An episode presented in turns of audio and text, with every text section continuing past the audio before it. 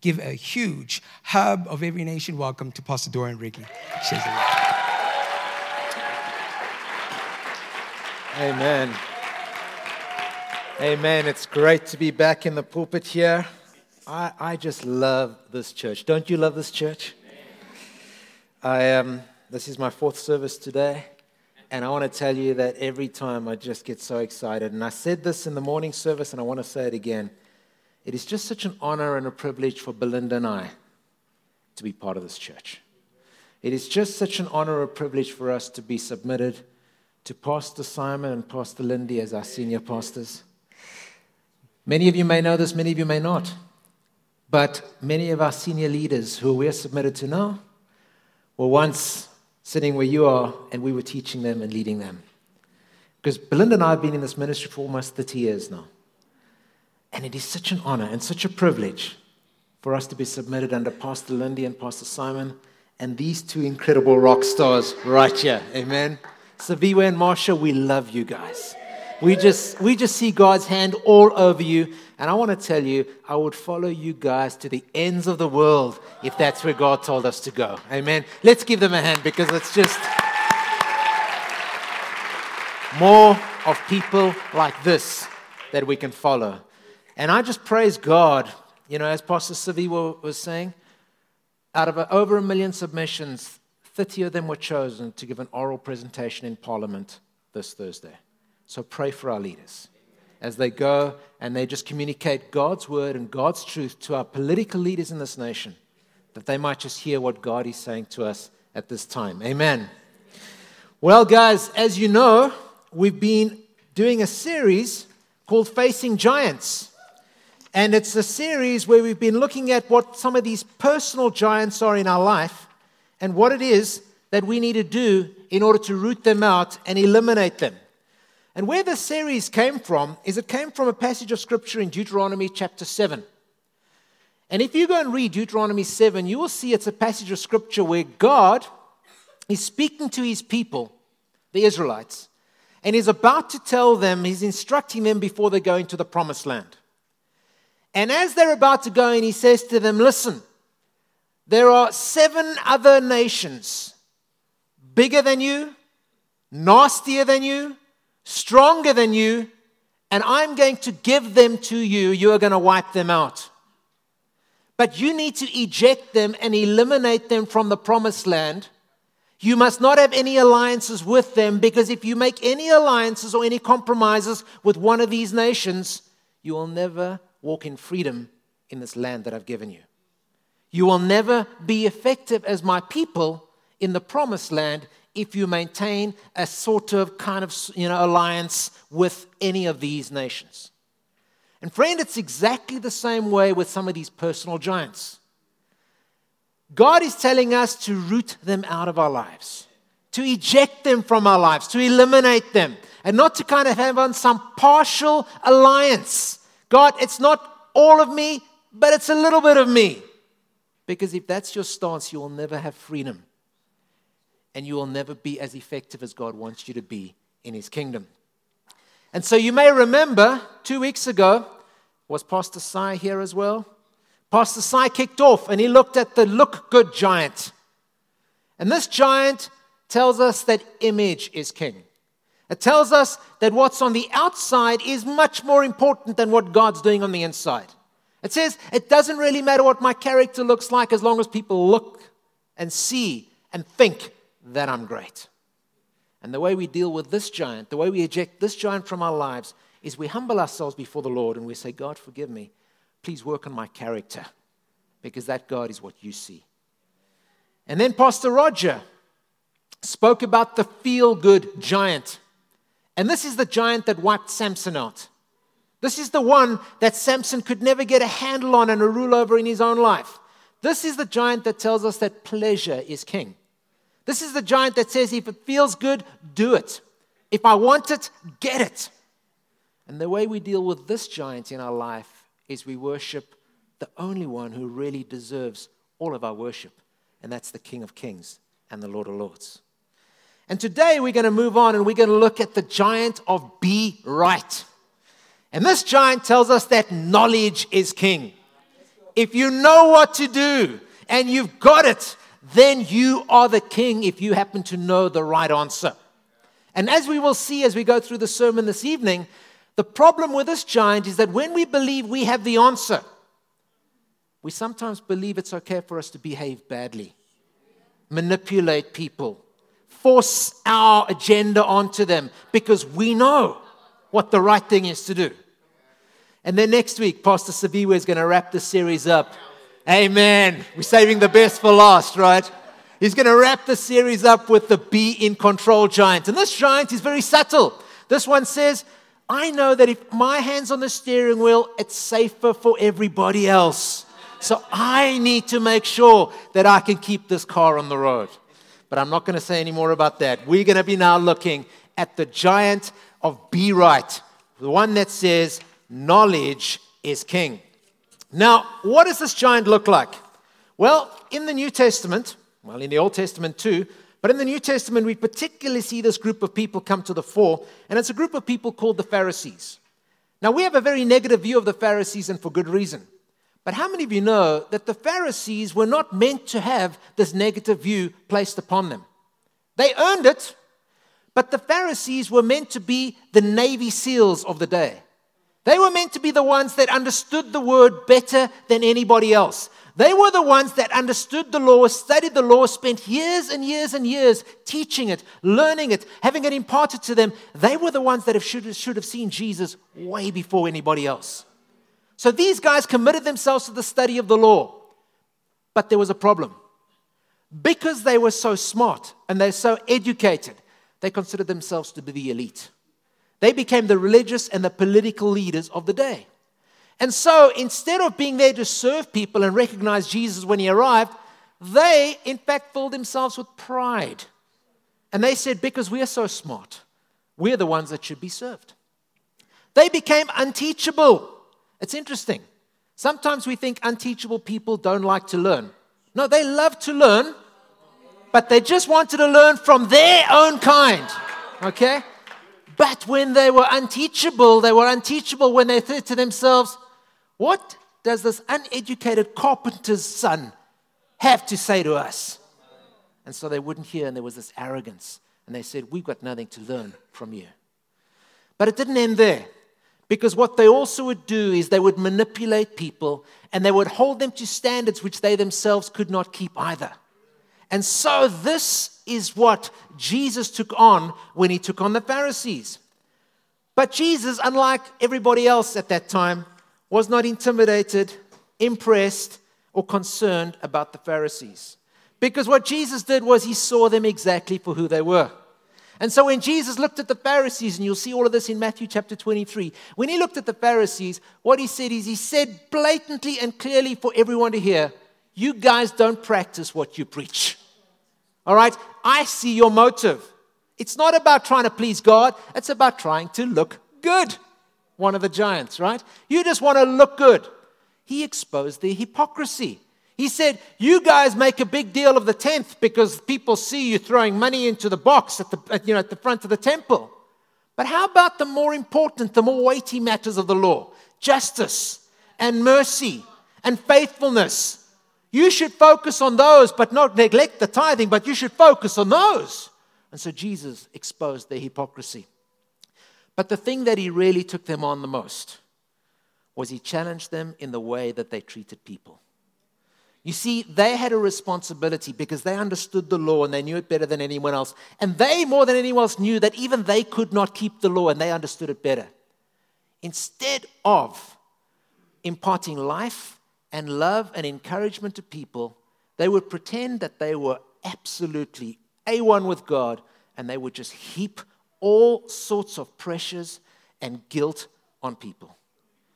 If you lived at that time and you were hurting and you were in pain and you needed someone to reach out to, you needed to kind of experience a bit of God in your life, the Pharisees were the last people that you would believe that you would get this from. And so Jesus took that on. And so, what was the real problem with the Pharisees? What was the real problem with this be right giant? It's important to understand what the problem is not first. See, the problem with the be right giant is not the pursuit of truth. It's not trying to understand what God's word is saying. It's not, Lord, give us the solution. What is the solution according to your word? Jesus never criticized them for studying the law. Jesus never criticized them for knowing the law. You see, the problem with the be right giant is not the pursuit of truth, but it's the application of that truth in your own life and in the lives of others. And you see, the Pharisees, instead of getting this truth and serving people with it, got this truth, became haughty, became proud, and used it as a stick to beat others into submission. And so the real problem, the real problem with this, we'll get it. No. There we go. The real problem with this be right giant is not the pursuit of truth, but the application of truth. And so, what Jesus was saying was, He was saying, Pharisees, you've become so proud and so superior. And that pride is rooted in your academic education. That's not of me. Jesus was saying, You've become so unteachable and so arrogant. And that's interesting because in your arrogance, you still cannot keep one single part of the law. You take these harsh standards which you cannot keep yourselves and you impose them on others. And what you then do is you manipulate people's lives and you take control of their lives to serve yourself because you want to look good, you want to feel good, and you want to be in control. Now, you might be sitting there and thinking, yeah, my goodness, thank goodness I'm not as bad as those Pharisees. And I'm pleased you'll be thinking that because, man, that was deep end. But I want to ask you how many times have we, when we've sensed a revelation from God, when we've found some particular truth and we become so convicted by it, how many times have we operated in a little more pride than we should have instead of humility towards those that we start sharing that truth with? Have we ever found ourselves when we're reaching out to help somebody who's struggling with something and they give us some advice, think to ourselves, dude, bro, you really giving me advice? I mean, who's the one with their marriage in a shambles right now? Who's the one that's struggling to kind of, you know, uh, struggling with this addiction? Are you, dude, seriously, you're giving me advice? And we don't say that, of course. But how many times do we think that? And become arrogant and unteachable. How many times have we found ourselves when we have some revelation? It may even be a godly revelation. It may be a revelation of God wanting us to improve our prayer life. And God wants to give us a revelation to trust Him to do more. And we find ourselves imposing that standard on others. And we get irritated when they don't adopt it. And we find ourselves saying, God, at least, at least you've got one faithful servant in your kingdom. How many times do we find something, we see somebody hurting, we see somebody not getting it right, and we just say, okay, listen, Lord, I'm going to just help them out here. I'm going to move things around for their benefit, but you find yourself manipulating situations just a little bit. You see, folks, that's how the be right giant operates. Your motives may be great, but unfortunately, the way in which you're going about it is not honoring God and honoring individuals. So you might say to yourself, but hang on, Dorian, okay, I can see that that can be wrong, but, but hang on. Surely there must be some instances where the ends can justify the means. So, sometimes they must be okay because if I really have someone's best interest at heart, is it okay for me to kind of fall foul of one of these? Well, I would say that the person who has monopoly on truth would be God. The person who has the monopoly on wanting my best interests and your best interests would be God too. So if we see God operating in one of those ways, then I guess we're safe to be able to do it as well. But if the guy with the monopoly on all these things refuses to act that way, then maybe we shouldn't either. So let's have a look at God's modus operandi, shall we? Deuteronomy chapter 30. God is speaking to his people. And he's telling them, and he says this He says, Folks, see this I've set before you today life and prosperity, death and destruction. For I command you today to love the Lord your God and the Lord your God will bless you in the land you are entering to possess. But if your heart turns away and you are not obedient, and if you are drawn away to bow down to other gods and worship them, then I declare to you this day that you will certainly be destroyed. I've set before you life and death, blessings and cursings. Choose life. That, folks, is the way God operates in our lives.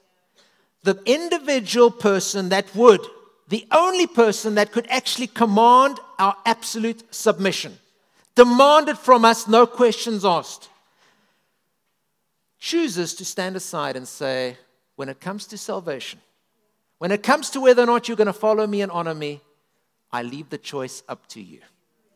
I've designed you with a free will. I've designed you in my image.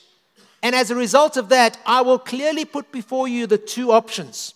I will clearly tell you the advantages and the dangers of both. I will even encourage you to do the right thing. But I will not step over a boundary that I've placed there and make you do the decision that I would like you to make. You see, God says, I will operate in a way that treats you with respect. And if God is not prepared to overstep that boundary, folks, then there is never a reason for us to be able to do that either. And so, this is what we call God, the way that God operates is what we call a culture of honor. And I know that term's become more popular in more recent times with people like Danny Silk and the books that they've written. But I'd like to define to you, according to the Word of God, what the culture of honor really means. And we're going to use this passage of Scripture in Deuteronomy chapter 30. You see, when we operate in a culture of honor, it doesn't have this effect on people's lives. Uh, it doesn't have this effect on people's lives of despair, grief, and anguish. Instead, it will have this effect on people's lives if we embrace the message and we respond to God in faith. So, what is this culture of honor? Well, firstly, the culture of honor identifies ownership and responsibility. We're going to look at four aspects of a culture of honor today. What do I mean by that? Well, first and foremost, as I said, God has created us with a free will. And so he has automatically set up in place to say there's certain things that are my responsibility, but there are certain things that are yours. It's my responsibility to work out a plan for salvation for you, which I've done. It's your responsibility to decide whether or not you're going to engage in it or not. I will not overstep that boundary and force you to make the decision that I would love you to make. I'm leaving that up to you. And so, a culture of honor recognizes that authority flows from responsibility. And if I'm responsible, then I have the authority to exercise that responsibility. And so, in order for us to be effective, folks, we need to realize whose problem this is. And salvation is my problem. Because without God, I'm going nowhere. Without God, I'm reaping death and destruction. And so I own that and I say, Lord Jesus, I embrace what you did at Calvary and I choose to follow you. I've got a bit of a picture up on the board there, and that's just to illustrate this thing called ownership. Johnny's come home once again with an F on his report card. Mom loves Johnny, of course she does. Mom is really scared that Johnny is not going to be able to get a job one day because Johnny's not working hard enough. And so mom is beyond, you know, beyond afraid now. She's like, you know, she's at the end of herself and she goes, Johnny, I don't know what else to do. I've threatened you. I've encouraged you. I, I, bought tutors. I've got you those maths packages. I bought you that fancy scientific calculator. I don't know what else to do. Johnny, do you not understand that unemployment rates in South Africa are close to 30%? What do you want to do all day? Do you want to clean toilets? That's not even going to work. You've never cleaned a toilet in your life before. And why? Because mom is worked up and upset. But what's the problem with this? This discussion. The problem with this discussion is that mom is owning that F. Johnny's not owning his F. And mom is so worked up and excited that she's trying everything. She's throwing money at the problem, throwing threats at the problem, but Johnny has not owned his F. For Johnny to change his habits and his behavior, he's got to own that F, or else there's going to be a play and a repeat on this every three to six months. So, how about this, mom? Johnny, I heard Dorian preach on Sunday. And I realized something. I've been trying to own this F of yours, and that doesn't work. Johnny, unless you own these results, you're going to keep making the same mistake. But I want to help you, Johnny. What's the problem? Duh, mom, the problem is I got an F. Now, mom, you probably want to let the attitude slide at this stage. You want him to own the F right now, we'll own the attitude later. So you go, well, Johnny, I don't think that's the problem. I think the F is the result of a problem. Because you see, I don't think you planned to get an F, did you? No. But yet you got one, and it's not the first time. So, so, Johnny, what seems to be the problem? Why do we keep getting Fs when we don't plan to get them? Well, mom, it's because you keep hucking me all the time. Well, Johnny, you're right, and I've owned that. And I'm sorry. But let me understand something. Are you saying that if I just ignored you and left you alone, you'd be getting A's? Now, maybe Johnny needs 24 hours, 48 hours to think about this. but at some point, we want to get Johnny to the place where he goes, No, mom, listen, I, I need to work harder. Okay. So, how are we going to do that, my boy? Well, you know, mom, I do try. I try. I really do try. But I just seem to get distracted so often. Okay, my boy, what seems to be distracting you? Well, my mates and the WhatsApps just keep popping up. Ah, maybe if we put your phone away whilst you were studying. And then, and then, and then the Xbox calls me. Well, what happens if I just, you know, we just remove the Xbox for the week and we put it out on weekends? You see, now we're getting to something, and now it's becoming useful. Why? Because Johnny is owning his F. And that is what a culture of honor is all about because mom can't own it and fix it for him.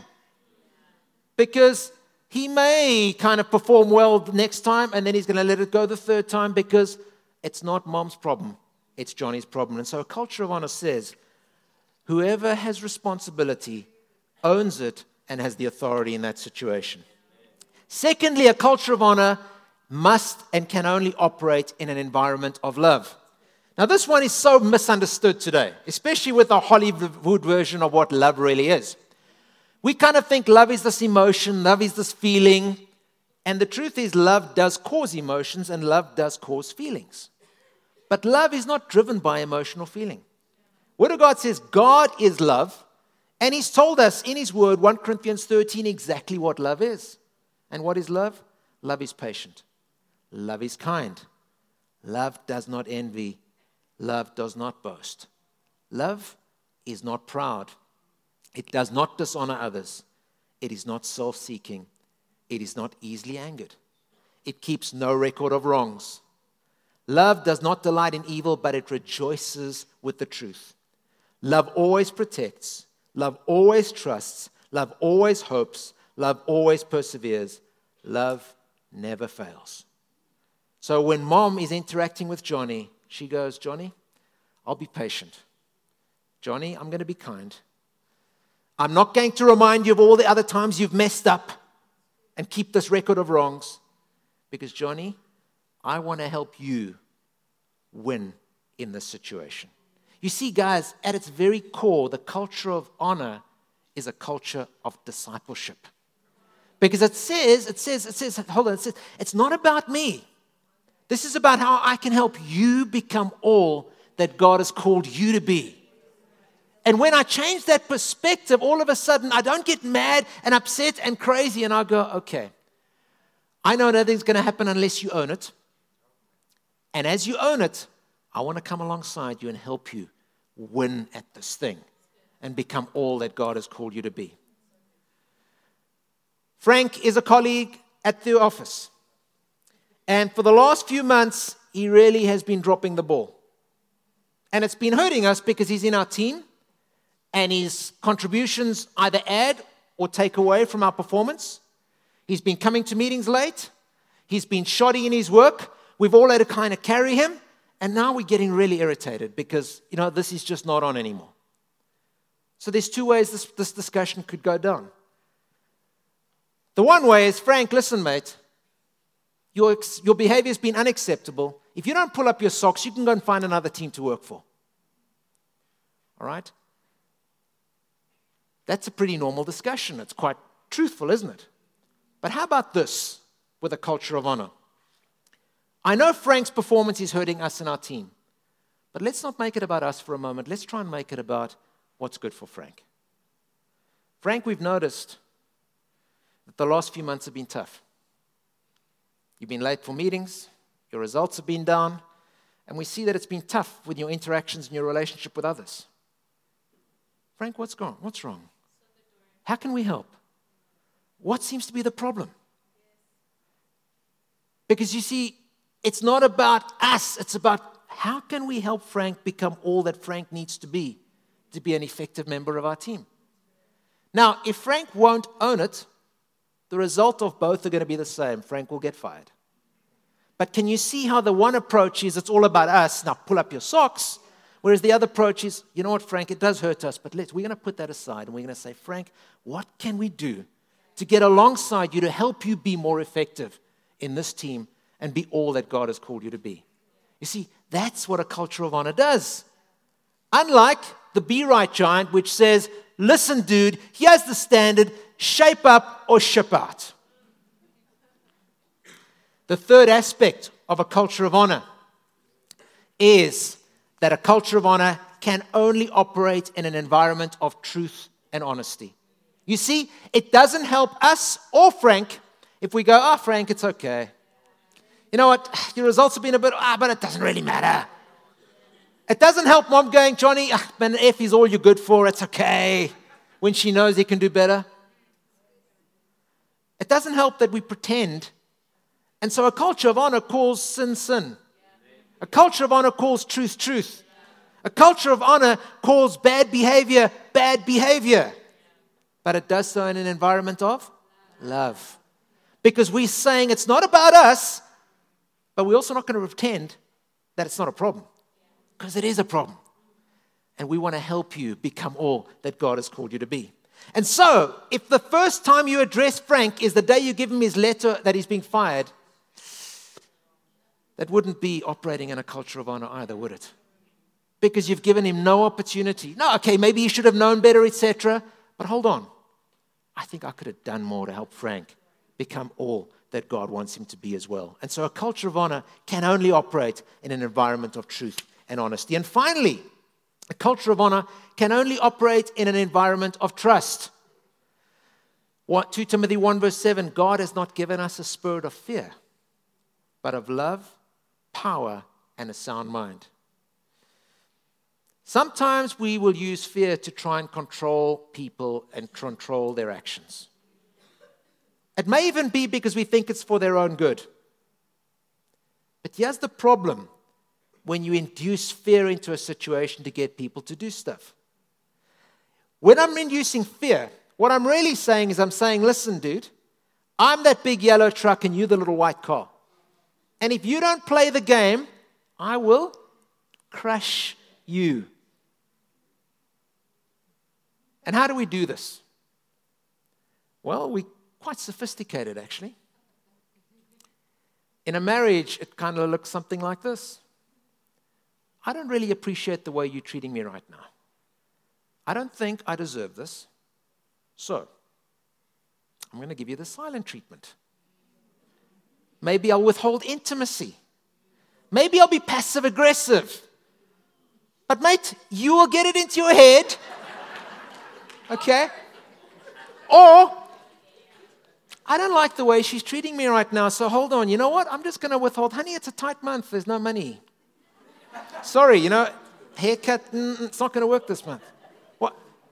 Why? Because there's this passive aggressive. Instead of us going, okay, let me tell you something. If I have an issue that I need to fix, and I fear that I'm going to be beaten up by you if I bring it to your attention, it's going to push it further down.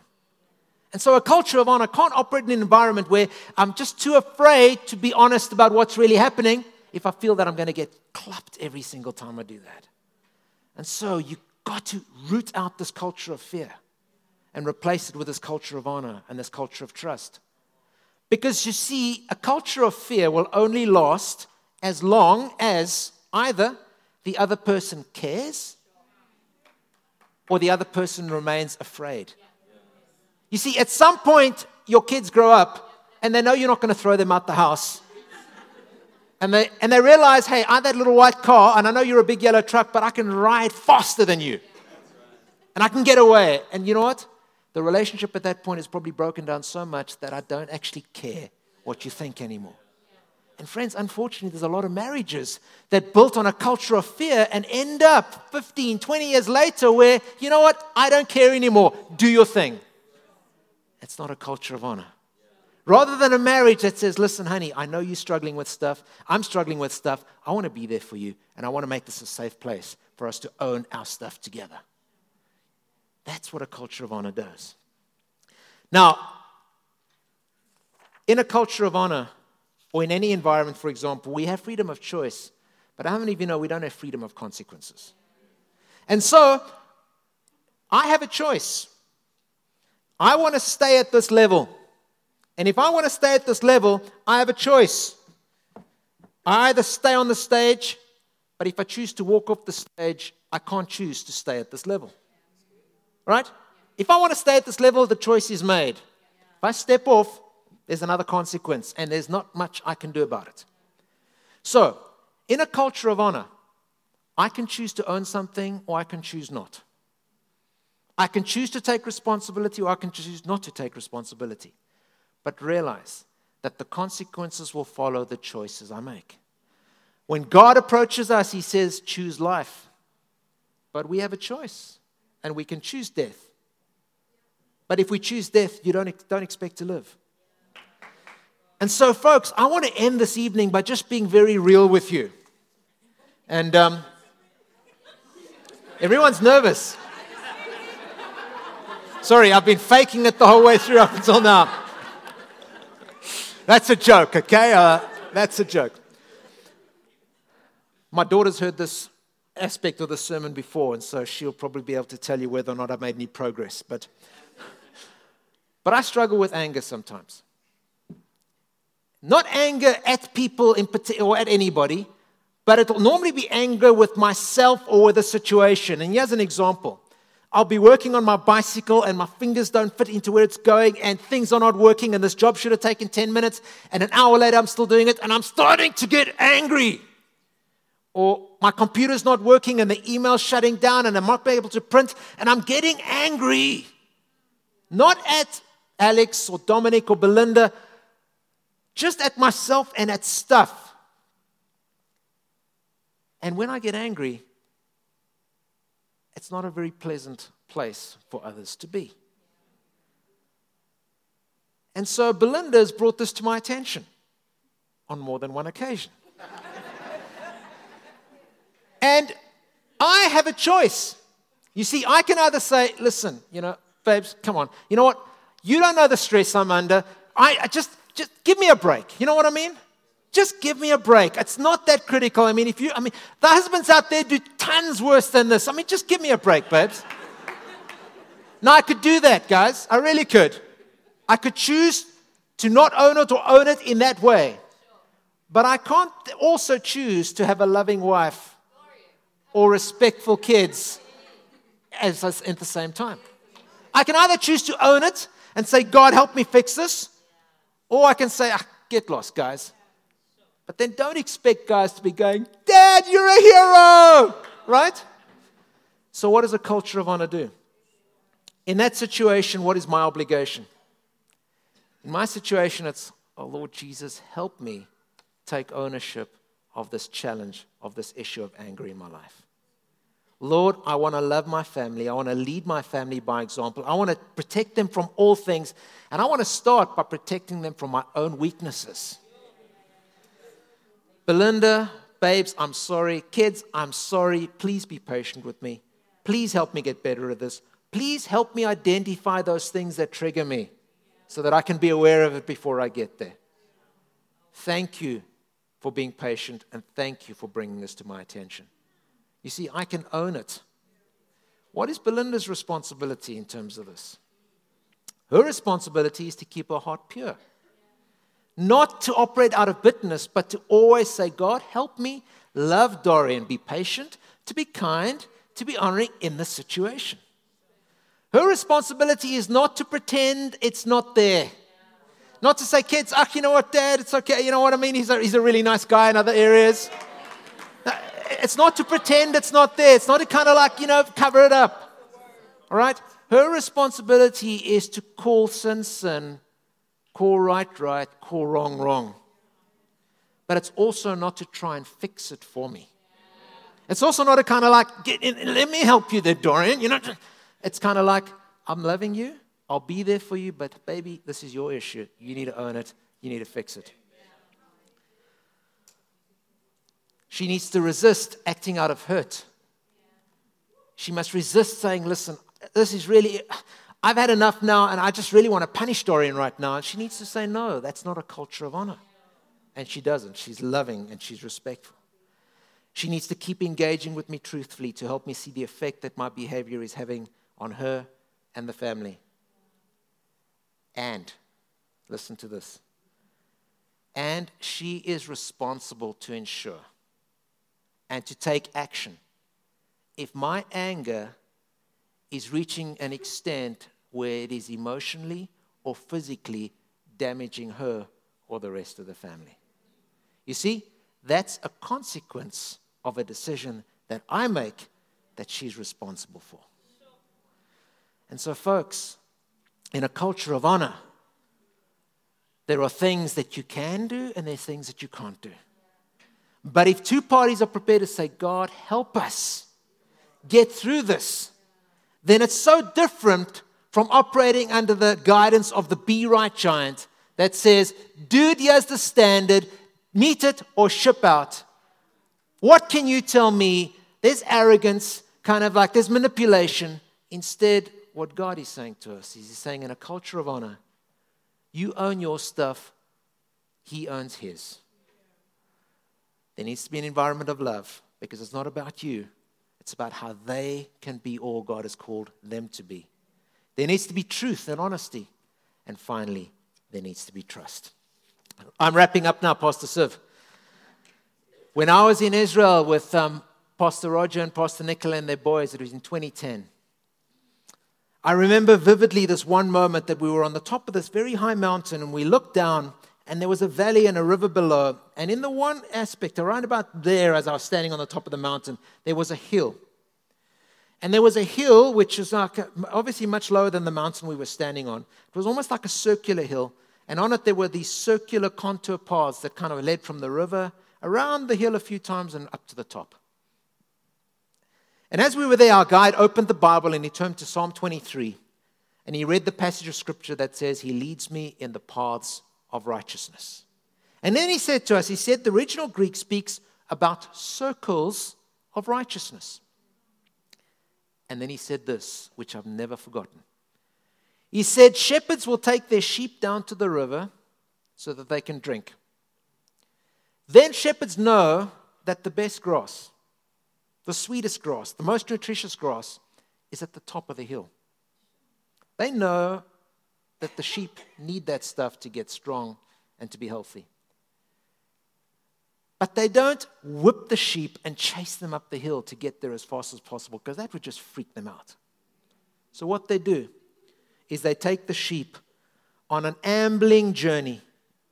And over an hour or two, the sheep end up from the bottom right at the top, and they have no idea how they got there. But they're at the place where the sweetest and the most nutritious grass is. You see, the shepherds know the truth, but they are wise enough to say, How do I get my flock there in a way that doesn't stress them out? See, folks, the be right giant doesn't think in terms of circles of righteousness. The be right giant just simply says, that's it, take it, lump it. Either you play the game or you don't. But God says, it starts by knowing what's right. But then to take it from knowledge and to make it wisdom means we use the culture of honor to communicate. And so I want to encourage you this evening. As we embark on this incredible journey with God and with each other, as we pursue truth together, let's say, God, help us take that truth and turn it into wisdom by operating in the culture of honor that you've given us. Lord, let us own the stuff that we need to own. Let us let others own the stuff they need to own. We're not going to try and manipulate and control them just like they can't manipulate and control us. God, help us always operate in love. God, help us always to be truthful. And God, help us to create an environment of trust so that people can be vulnerable and become all that you've called them to be. Amen.